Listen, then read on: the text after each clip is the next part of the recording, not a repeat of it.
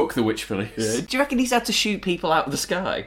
Yeah, did they carry guns? I don't No, know. no, they wouldn't carry guns. They've got their finger. They can probably just sort of like disable your uh, Hoover. I know, just yeah. so- Why didn't he just disable the Hoover? Well, she'd or fall like- to her death. That's why. That's why. Yeah. Which begs the next question, right? Say he disables someone's Hoover and they fall to their death out of the night sky. Someone walking down the street.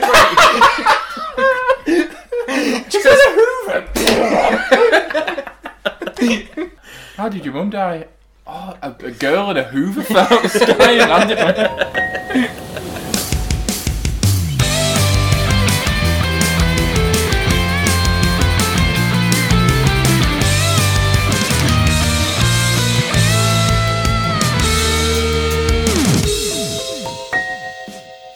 and welcome to Sabrina the Teenage Watch, the podcast where three majestic and Moorish men review all 163 episodes of Sabrina the Teenage Witch. My name is Phil, I'm your guide, your presenter, your host for this magical adventure, and join me on this hilarious ride through the 90s are my colleagues to the left, Mr. Graham Riley. Hello, Graham. Hey, How are you doing today? I'm I'm doing fine, thank you, Phil. Good. Are you um, are you happy about this episode? Did you was it worth waking up to watch? It um sort of provided an insight into some things we've wondered about. I don't know if it did it in the best way, but it had its moments. It did. It was, it was an interesting investigation into some of our favourite characters. Uh, and to my right is Mr. Chris Evans. Chris, how are you? I'm good, my good man. Good. And the same question to you. Did you enjoy this episode? It felt like you know how some sitcoms do like a compilation episode of Yeah. like past events. Yeah. It felt like one of those, and I've never really enjoyed them because it just seems like they're just revisiting stuff and no reason Yeah. other than to display some form of inner turmoil, and it's just like, meh. Yeah, no, I agree. This this was it was there was like no plot really to this episode. Yeah. It was just an excuse just to um to kind of a Q&A really of Hilda and Zelda. Yeah, so it's not really the most exciting of uh, glimpses into their past that we could see, but still it, it, it gives a lot more filler into a lot more meat on uh, Hilda and Zelda's bones as characters really, but And Salem too. Oh, and Salem, of Oh, course, course. yes. Salem, we get, we get to have a good glimpse of Salem literally just before he was turned into a cat, which is very good. Um, so, this episode is entitled Episode 22 The Great Mistake. Sabrina purchases a Tomorrow Ball from a travelling uh, witch salesman. Uh, she thinks that she's going to get a better grade than she does, and when she doesn't, she gets grounded to go and work on it. I can already tell you why that happened. Why? Well, it's very simple. So she's working on the science project. She knows it's not quite finished. She checks the tomorrow ball to see it, what grade she's going to get, and it's an A minus. If she had kept working on the science project, but because she didn't, she got a C. The glimpse into the future stopped her from getting from achieving that future. Of course, because she wanted to go to a gig. The Yeah. other, another 90s band that she wanted to go and see. That's right. Yes. but we'll get into that when we uh, get to that moment. So, are we ready, boys, to crack on with episode 22? okay.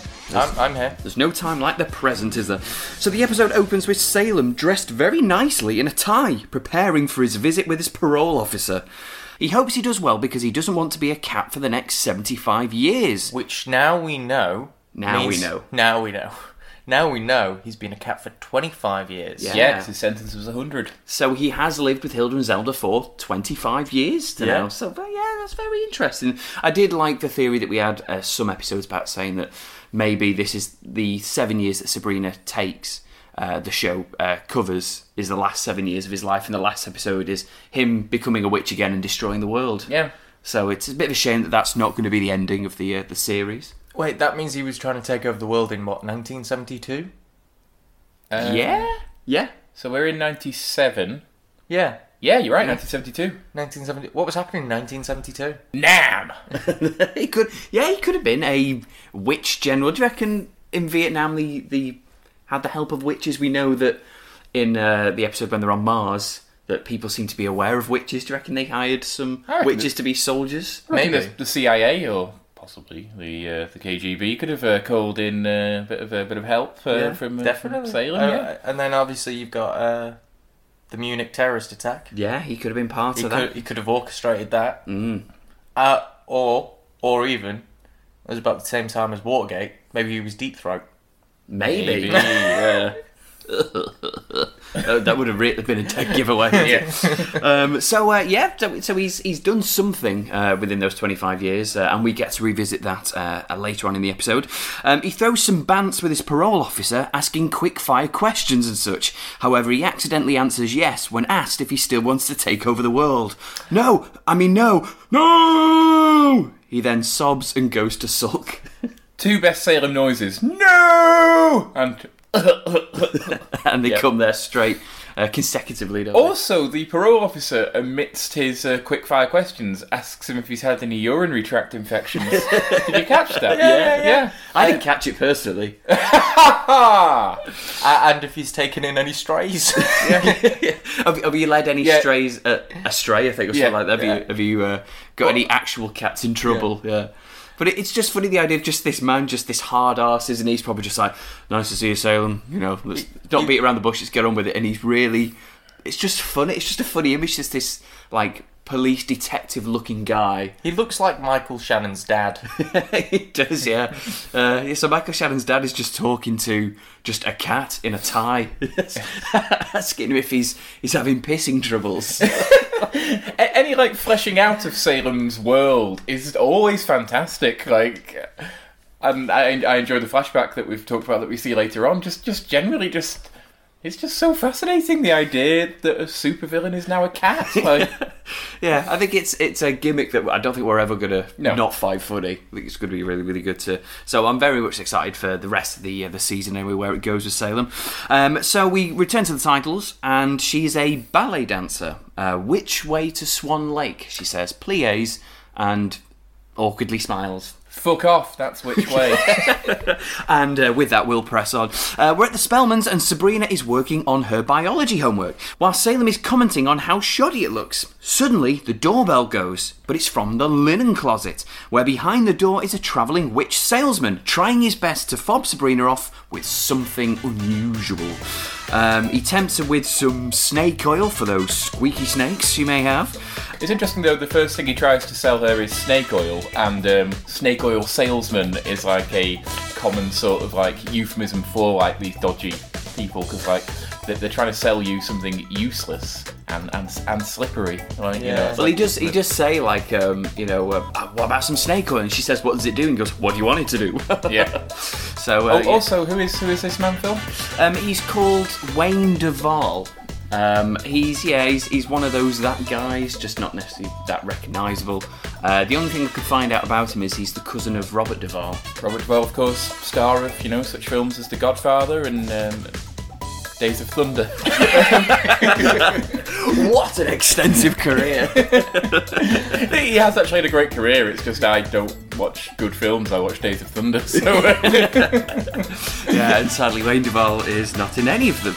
Zelda comes upstairs trying to shoo the man away. He says, Oh my god, you're so beautiful. I bet you bat men away with a stick. How about this one, the Amazo stick? And she says, No. It's just a giant stick. Yeah, he's pulling stuff out of like a Mary Poppins style bag. Yeah. This huge things out of such a tiny bag.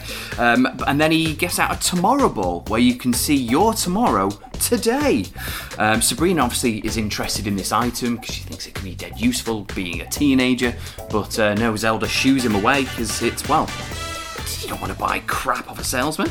Uh, Zelda warns Sabrina that they're nothing but cheap magic tricks and she should stay very well away from them. Sabrina heads back to her bedroom, but only for a second as she immediately leaves to buy the Tomorrow Ball from the salesman for what, 500 witches cash. yeah, it's like rel- coins of the realm. Yeah. Yeah. which is an old-fashioned saying for um, pounds, actually. Yeah. Which, um, but yeah, obviously the realm.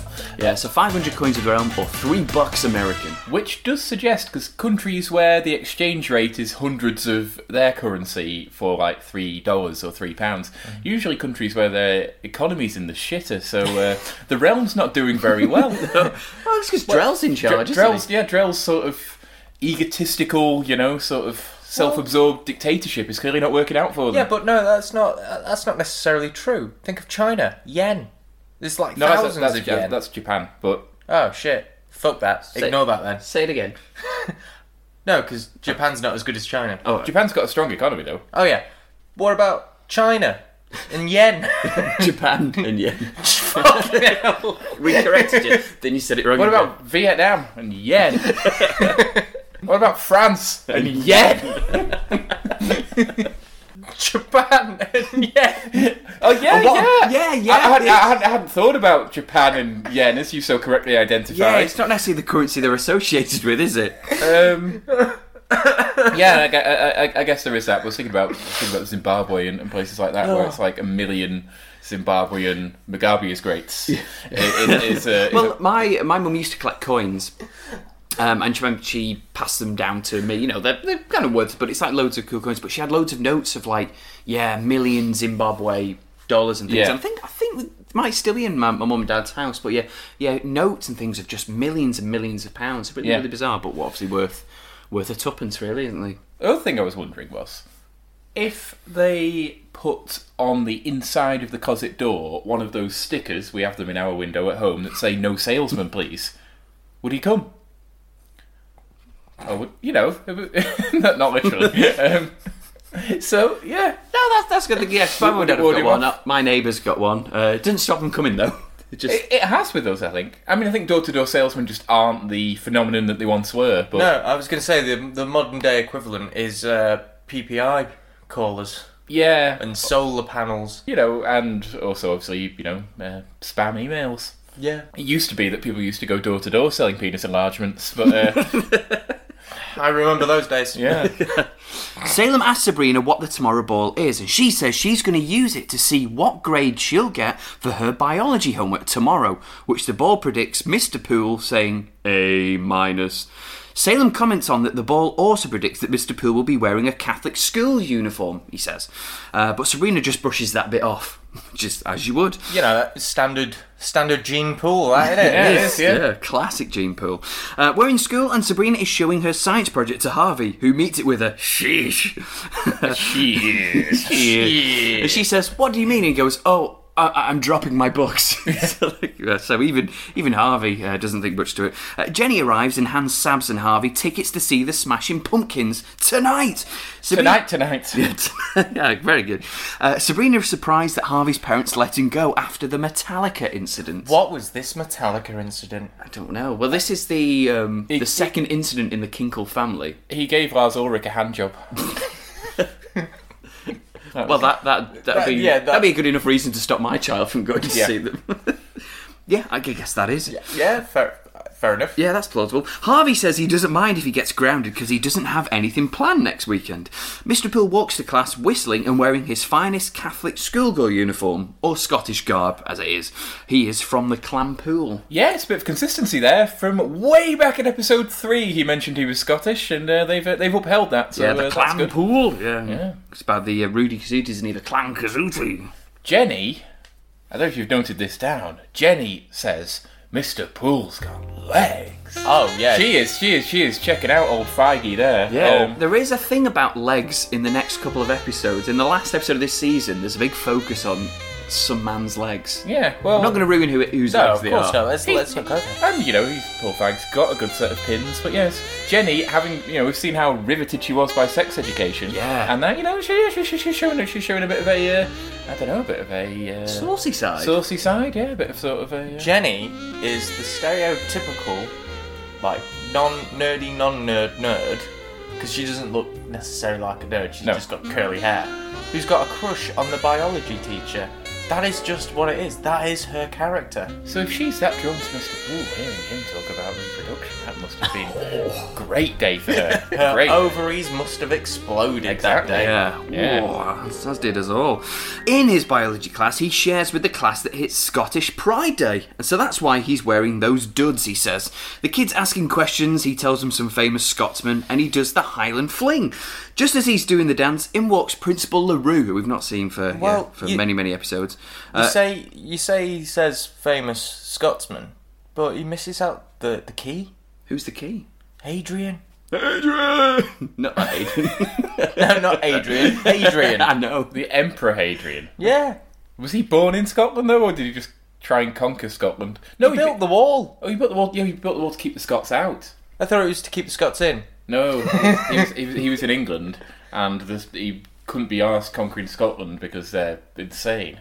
Ah, And- so he was British. and, and, and they and they were always like, and like, All right, so then I'm going to change it then. Okay. Yeah, he's saying famous Scotsman, but he misses out the uh, the most famous one. Who? Hadrian? No, Merlin.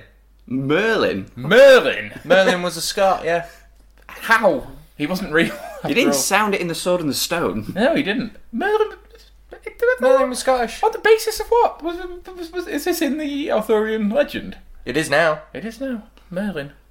Merlin. Well, there we go. Okay. Blow me over. Well, the people he does mention is, um, William Wallace. yeah, William Wallace, or Mel Gibson, as the kids might know, he says.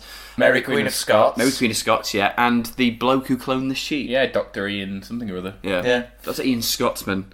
Um, so, yeah. Yeah, maybe. Maybe Merlin was Scottish. Merlin was Scottish. If he if he was Scottish, please let us know. So he does the Highland fling just as Principal LaRue walks in, and he's deeply disgusted in his inappropriate teacher behaviour. Mr. Pool says, "Oh well, it's Scottish Pride Day," and he goes, "I don't care if it was dressed as your Aunt Sally Day. You can't wear stuff like that." Uh, he demands to see him in his office later that day. Uh, he catches Sabrina in the corridor later on, pulls her into his office to chat to her about her science project. Sabrina, confident that she's getting an A minus, is shocked to find it only gets a C. And Mr. Pool is very disappointed in her effort, but he gives Sabrina the weekend to do it again. I told you, it's because she saw the future. If you see the future, the future's going to change. It's the, the most simple thing. Once you know what's going to happen, you you you change your behaviour because you think that is what is going to happen. Yeah. She got complacent because she was like, i "It's in the bag," and sure enough, it was not. Also, how much of a fucking racist is Principal Larue? I mean, you know, Mr. Pool is just expressing his culture.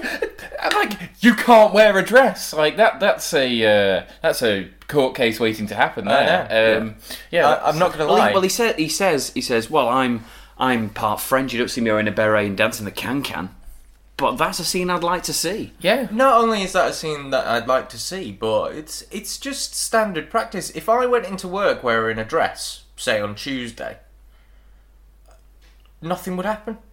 If I decided to wear a dress and do a little Highland fling or whatever the hell it was, guess what would happen?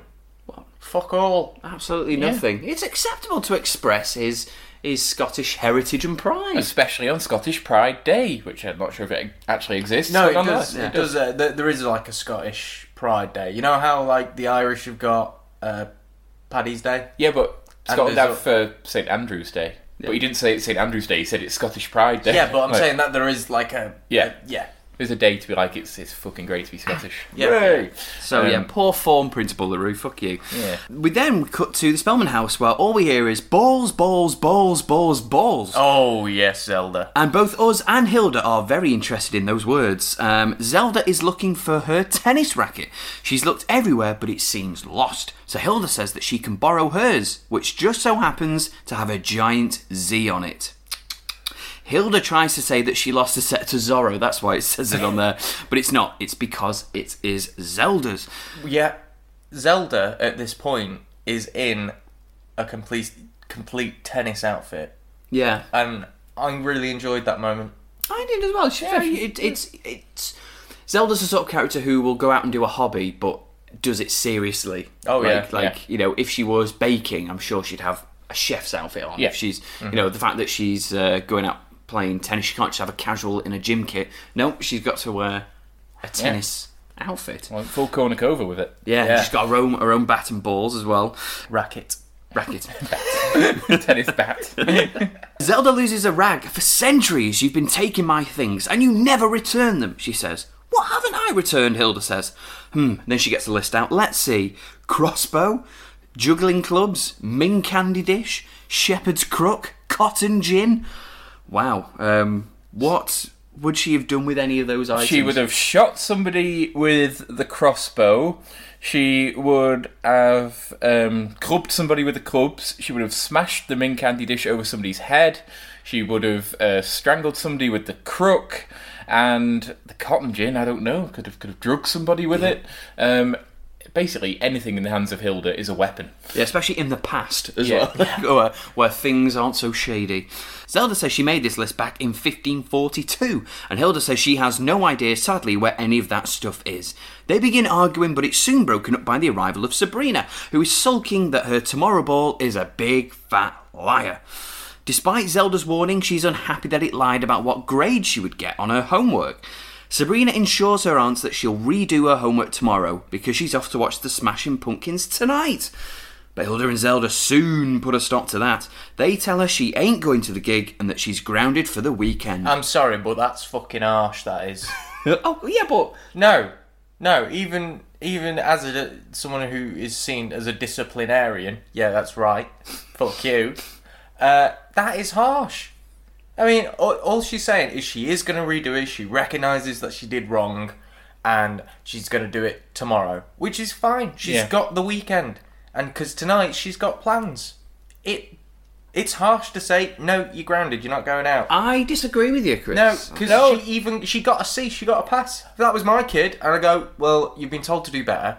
You're going to do better this weekend. You got a C, which is a pass. So you're going to improve it tomorrow.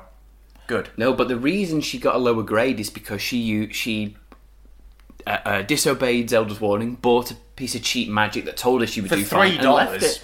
Yeah, but she, you know, she. Yeah, but you, you know what aren't cheap, Phil? Smashing Pumpkins tickets in 1997. Jesus Christ, she must have spent a fortune on that. And She's getting nothing out of it. No, I, that, I yeah. guess when you put it Yeah. like that, yeah. Yeah. but- Upstairs, Sabrina is sulking in her bedroom, trying to get sympathy from Salem.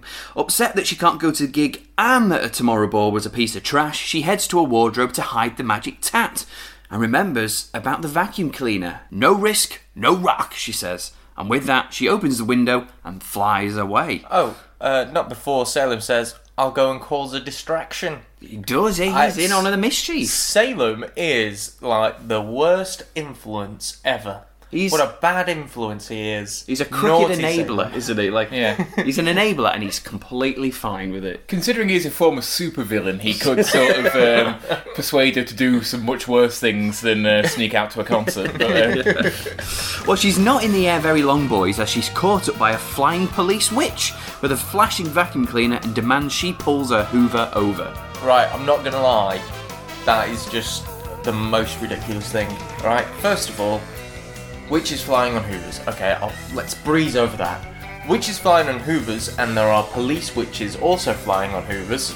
Let's just breeze over that. The thing I've got an issue with is they're flying through the air over mortals. yeah. And he's got fucking flashing lights and a siren. Well, maybe that's What's that noise? Hmm, let me look up. Why is there a bloke flying a Hoover? dressed like a police officer. Well, maybe you know, like when planes fly over and they flash the lights. Yeah, but Things- it- maybe not all of them are planes. Maybe No. some of them are the emergency services of witches. no, no, no, because that's just a red light. This is flashing blue and red lights. Right, true, yeah. It, that you can't even disguise it with the whole aeroplane thing. I don't think even police helicopters have flashing blue and red lights. so, Well, that's what he could do. Maybe the policeman sort of he's flying on his Hoover going.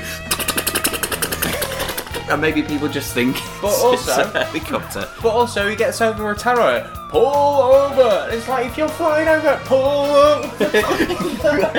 Where? Where do you want me to go? walking, walking through Baston like late at night, and you've just got this. Pull over!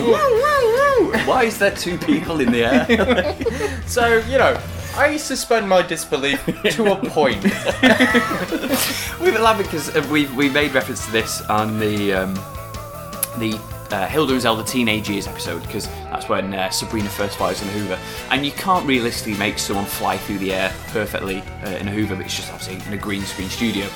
But I think what makes it worse is the fact that there's two people in the studio Yeah. pretending to fly just behind each other, just going all over. And it I just, want to see the raw footage of the scene. I really would. Um, so yeah, so she's flying uh, through the air, gets pulled over, uh, but she refuses to pull over. She says the excuse is uh, she was looking for some clear lighting. I think she says. Yeah. Uh, they both land at the Spellman house, and he explains that he caught her flying with a full bag and trailing a lot of dust, warranting an emissions citation. Citation. Citation. So it's Officer Anderson It of is. the uh, of the Witch Police, as we can see from his name badge. Yeah, the Yeah. WPD. Yeah, Yeah. I was hoping it was because she was flying through the air on the wrong shag level. yeah. Perhaps so. Yeah, got to keep it low. Yeah. Hilda and Zelda are outraged to hear that Sabrina snuck out. The policeman decides to give her a warning, looking up the sky and says, There's a lot of sad stories out there in the dark night sky. and just leaves. He was an amusing little character. Yeah. Still though, fuck the Witch Police. Do you reckon he's had to shoot people out of the sky? I- yeah, did they carry guns? I don't No, no, they wouldn't carry guns. They've got their finger. Yeah, that's Yeah. true. They can probably just sort of like disable your. Uh, Hoover I know, just yeah. sort Why didn't he just disable the Hoover? of- Well, she'd or fall like- to her death. that's fine. That's why, yeah. Oh, I don't know. I only wanted to give her a ticket, and now she's dead.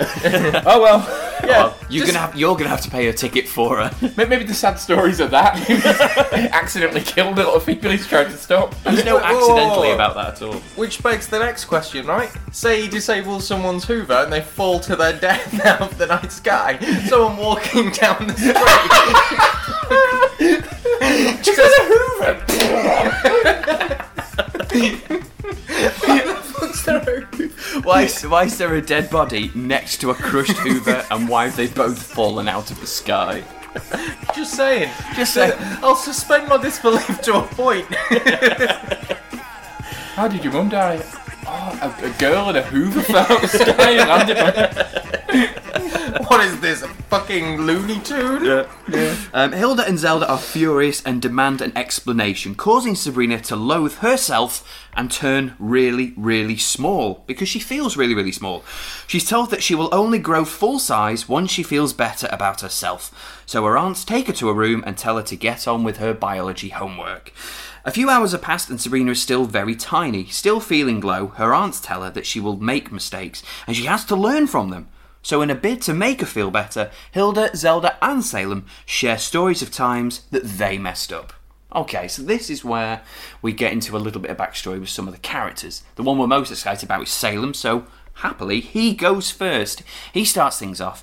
Uh, how he went, he says, from a man to a cat in one dumb move. Uh, we then cut to Salem in a war room surrounded by other witches as he plots an attack to dominate the world, even calling himself a dictator. Then correcting himself, leader. Did I say dictator? I meant leader. Oh, Salem. Uh, we also see Hilda enjoying his schemes, and I am not surprised one bit. No. Yeah. Hilda is in the war room with Salem. Well, I think when we watched it, you said, "Wait, what's Hilda doing there?" Yeah. Wait, no, no, never mind.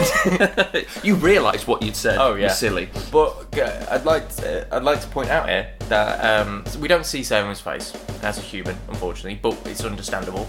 But he is carrying a cigar, and it is the 1970s. Bold the cigar, and he, I think he has a false beard on. Yeah, yeah, Presumably yeah. it is actually Nick Bakay, but you, you, you, you don't see his face. Um, so yeah, bit of a Castro thing going Yeah, on. He's got bit- sort of the military Yeah. sort of fatigues as to his, his followers. Um, I do love that there's there's a big map in front of me, all with loads, like maybe a dozen flags that just Yeah. say Salem scattered on around the world. So they could either be just plots for attack, or he has taken Well, over parts of the world. He does say uh, his first uh, place that he's going to attack is Madagascar, because that's what you do in Risk. And I'd, I'd like to point out right now that is not what you do in Risk. I've never played Risk, so I. Uh, Uh, uh, basically, Risk, it's a world domination game Yeah. where you get armies and you put them around the entire globe. And you need to conquer continents to get more armies to then conquer the next continent, etc., etc., and it goes on like that. If you are ever playing Risk, the best strategy is to take over Australasia first. Alright? We're talking all the areas, territories in Australia, Papua New Guinea, get that baby. There's about there's about four or five in Australasia. Then you get two armies every turn that you every turn that you hold Australasia, and you build up from there. It does mean you have to expand out into uh, Asia, which is the largest continent, but you can take some shortcuts to, and then you take over Africa. Then you go over to South America. Basically, focus on the southern hemisphere.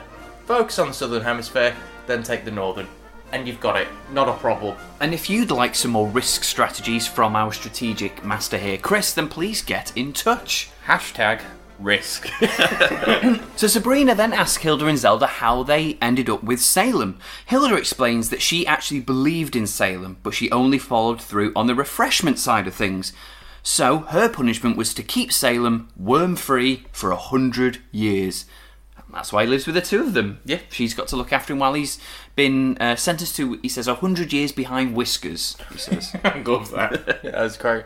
But the question still is still there. What happened to the rest of his? Uh, Yeah. Cronies. yeah. Well, we know we know Newt. Obviously, we've met know Newt. Newt, yes. Um, I assume all of them are all familiars to some degree. then why did Hilda have to keep him worm free? because she was only doing the catering, so she Oh, got okay. to maintain. Um, fair enough. Fair yeah. enough. So Sabrina, amazed to hear of her family's lives before she came along, asks about their childhood, uh, which takes us back to the 14th century. Hilda says that times were very different. They were kids trying to teach pilgrims and plebs with pitchforks the wonders of math. Uh, Sabrina then asks about their job. Maths. Is it maths or math? Maths. Maths. Maths. Americans where, where we are, math. where we are. Maths. Okay, We are a British podcast, and we will do things the British way. Okay, I apologise. Maths. Um, um, also, uh, Zelda is presenting uh, the community with her abacus, and we see them squabbling as they've done clearly all their lives. Hilda then steals it and runs away. Uh, Zelda vows that to write the abacus on her list because she wants it back. Uh, Sabrina then asks about their jobs, whether they've always been a scientist and a musician, respectively.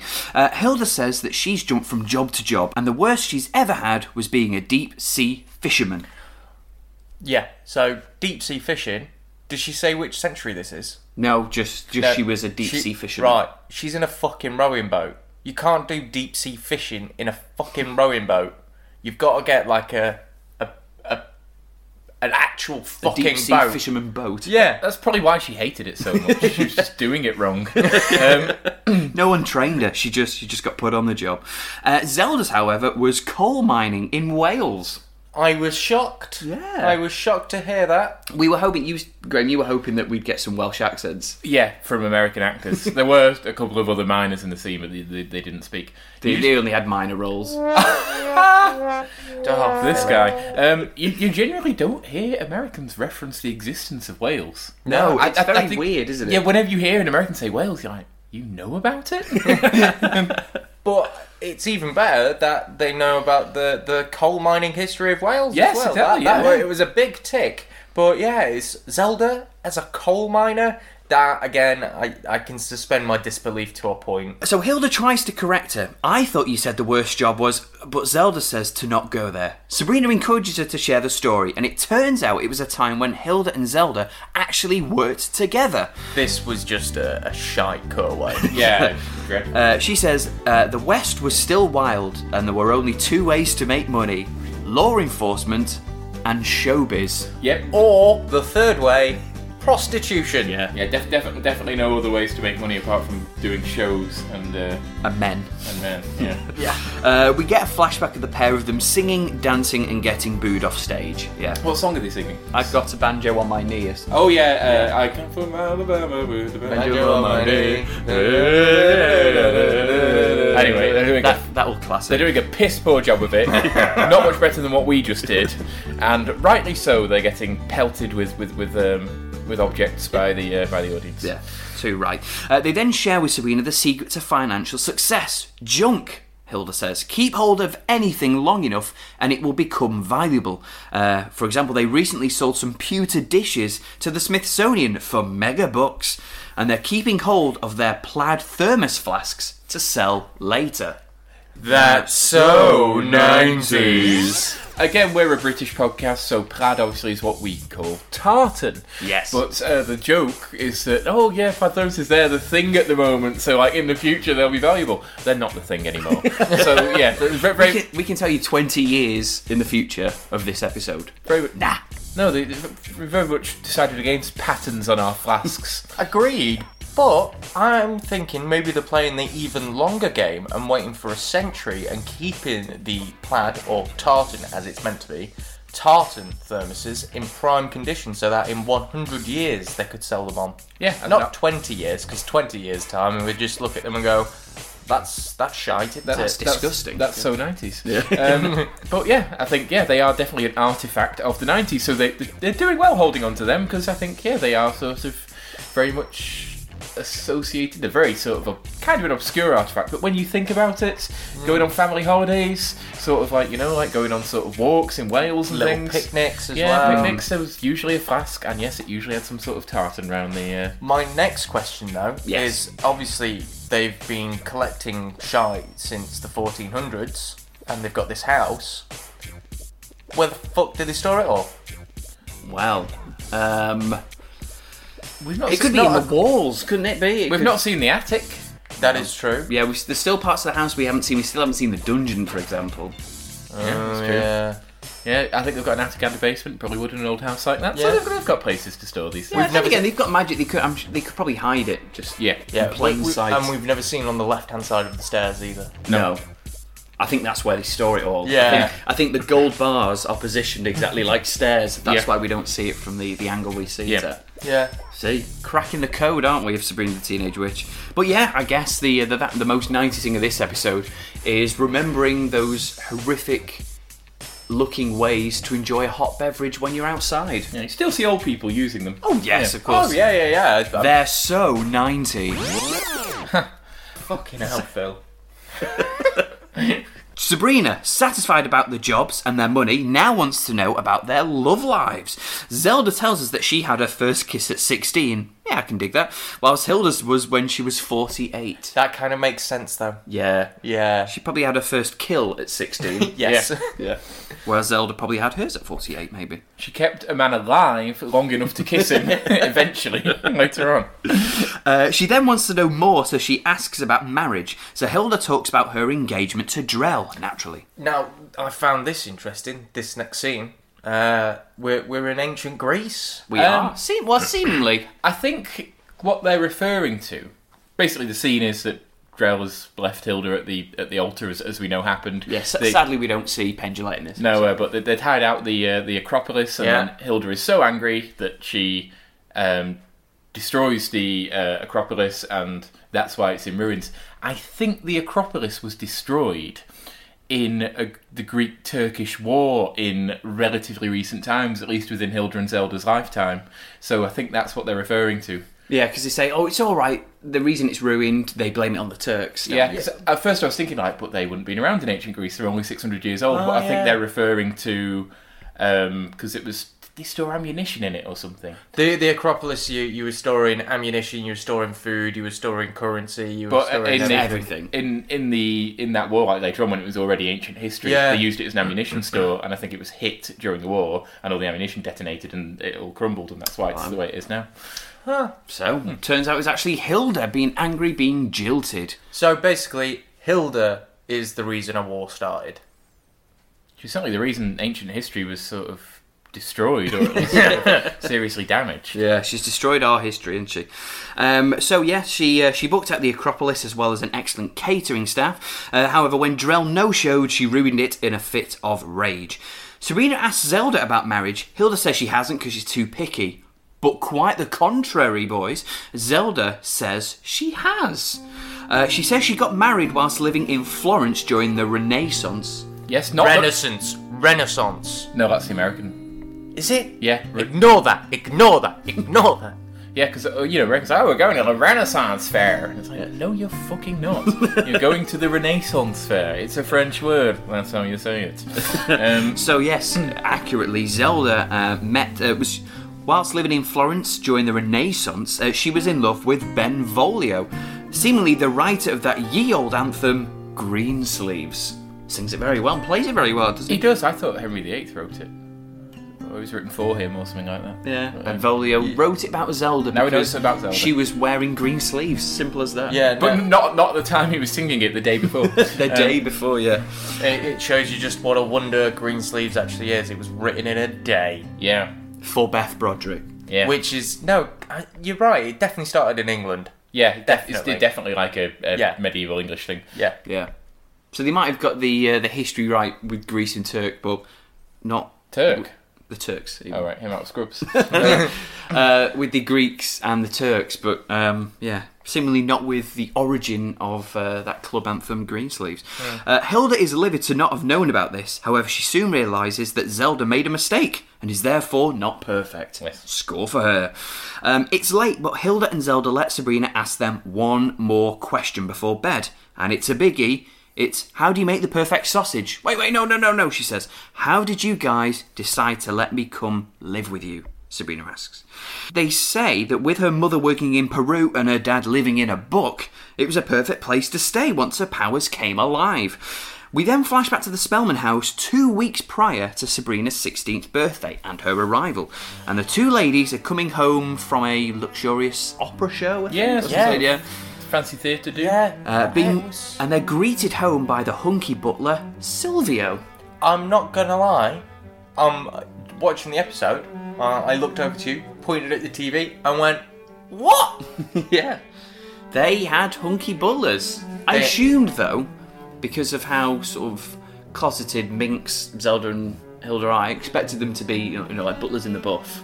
Yeah, maybe, maybe on maybe on certain occasions they are, they were. Yeah. So they're being greeted home by hunky butler Silvio. They're being served drinks from another hunky butler Lance, and having a caviar meal prepared by another hunk, Derek.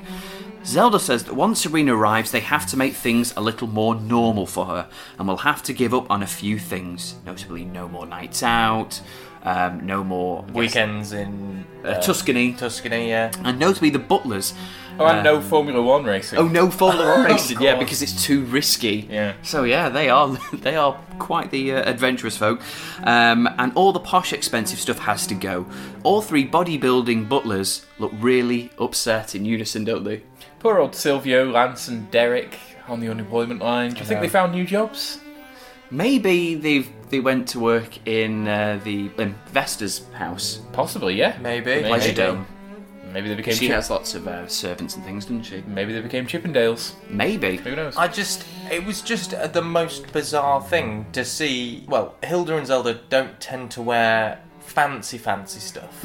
They tend to wear casual stuff. It was just amazing to see them in ridiculously fancy outfits, being served by hunky butlers, and just having absolutely everything just easy and laid out for them. Whereas we've tended, to, they've been making their own hair soup.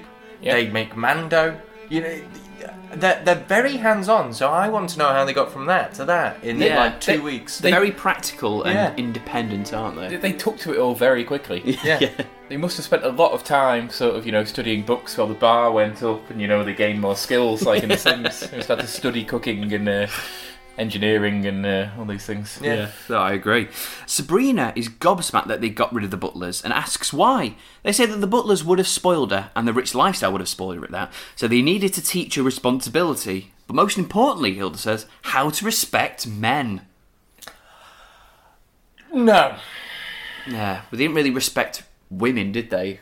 A couple of episodes back. No, exactly. I don't. I don't think they know how to respect anybody. just themselves, I guess. Uh, Sabrina can't believe how much they gave up for her, and she believes that that was their biggest mistake. However, both Hilda and Zelda love having Sabrina live with them, and it's the best decision they ever made. No, it was the biggest mistake. I would have loved to have stayed in that house. I would love a sitcom about some witches living the high life with some hunky butlers. That's what I would have. I, I would have enjoyed. I would have liked to have seen uh, the life of the three butlers after being sacked. Yeah, that would be a great show. Obviously, we've talked about Salem in his World Domination Days would be a great show. But not that we dislike Sabrina Teenage Witch, it's a great show, but we're constantly shown potential better shows through the backstories of these characters. Yeah, we'll have to add it to list. We'll have to write a list of all the uh, the best spin-off shows Yeah. we would like to see. Sabrina begins to feel a lot happier, and she finally transforms back into normal size, thrilled to be living with such cool aunts, even if she is still grounded. The credits roll, and Hilda is giving a gift to Zelda. It's her abacus, the one that she ran off with when she was eight years old. Zelda takes it out the box, and upon finding it's broken, gets angry once again. So Hilda snatches it back off her and runs away, again bickering like little children. So it's quite funny how, as much as Hilda and Zelda try to mature Sabrina and make her learn lessons, they're just m- massive hypocrites, aren't they? Really, at the end of the day. And they're just massive children. Yeah. Same same squabbles f- of uh, 600 years ago. Yeah. So in 600 years, they just never grew up. So good luck to Sabrina, eh? So that is, boys, episode 22. What did we think of it? Graham, first of all. Um, I enjoyed sort of seeing sort of you know the um, yeah obviously the backstories of Hilda, Zelda, and Salem, and we often sort of theorise because they have such sort of bizarre existences. Uh, the two uh, ants living hundreds of years, Salem having once been a uh, human uh, bent on uh, taking over the planet.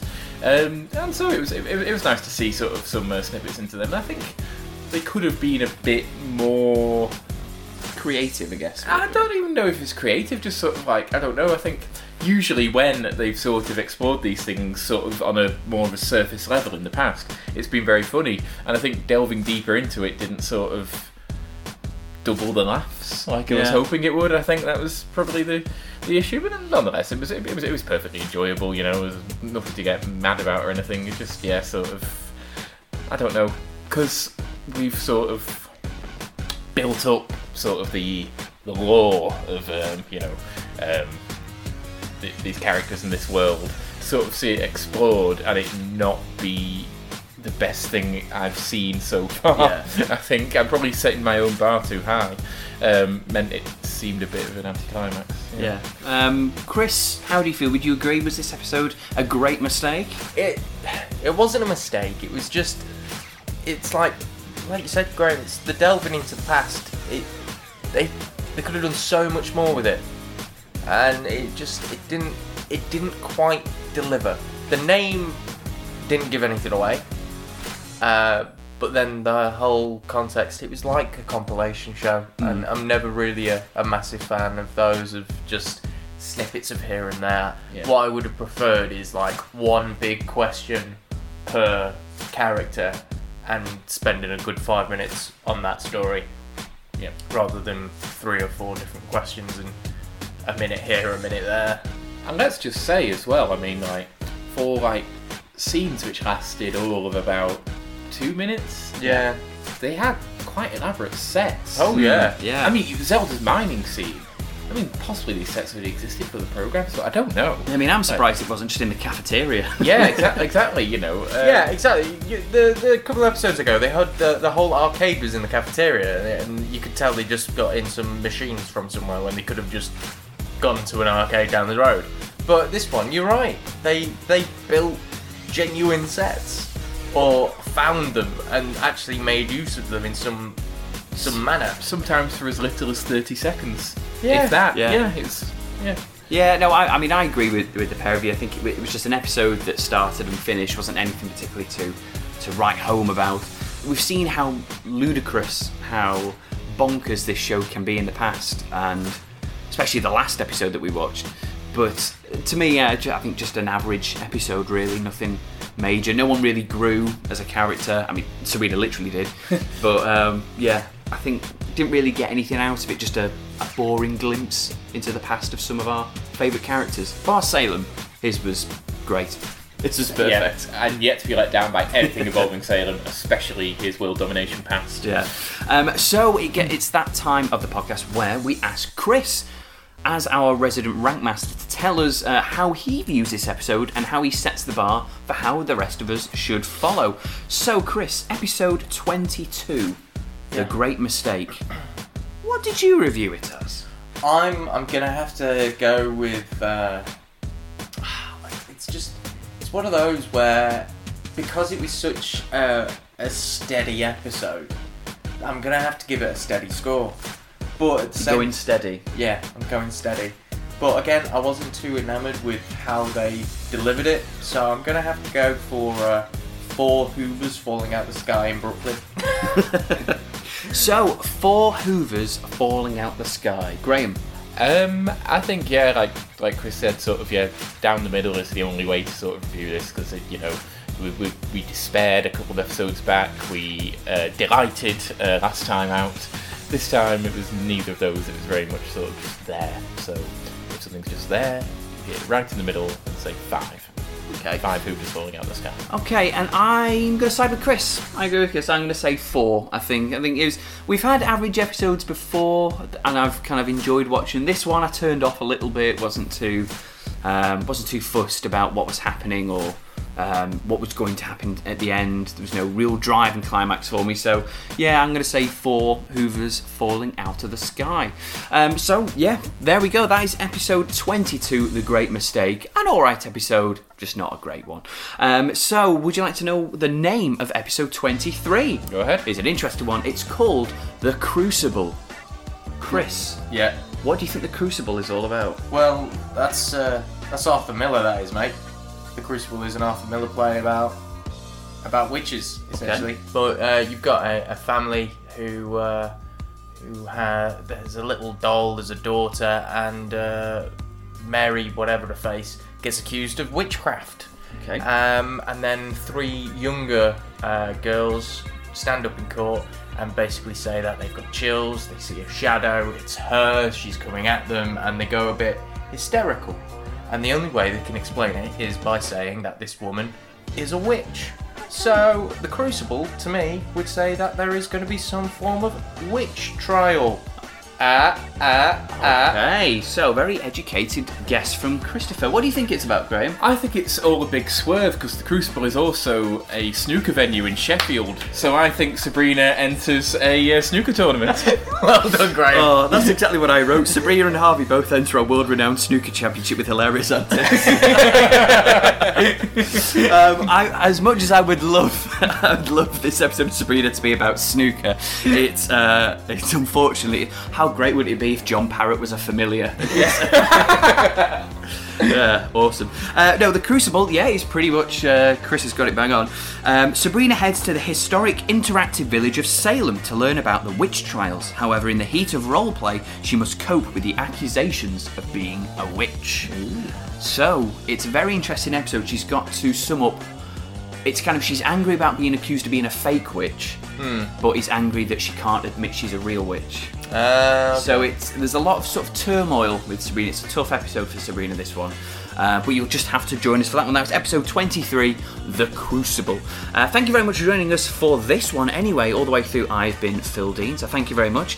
To my left, all the way through, has been Graham Riley. it's only a game, so put up a real good fight. I'm gonna be snookering you tonight. And to my right, possibly pocketing one or two, is Mr. Chris Evans. Thank you very much, Chris. cheers, guys. Sabrina the Teenage Watch is available in many different formats, so whether you're listening to us on SoundCloud, Stitcher Radio, or iTunes, please leave us a comment or a review. Your support means we get more listeners, and it means our hard work is not going to waste. And we can look at ourselves in the mirror. If you want to contact us or keep up to date with our episodes, you can follow us on Twitter at Sabrina Watch. And you can find us on Facebook, just search for Sabrina the Teenage Watch, and there we shall be. And thank you to you for listening wherever you are. And remember, may every little thing you do be, Be magic.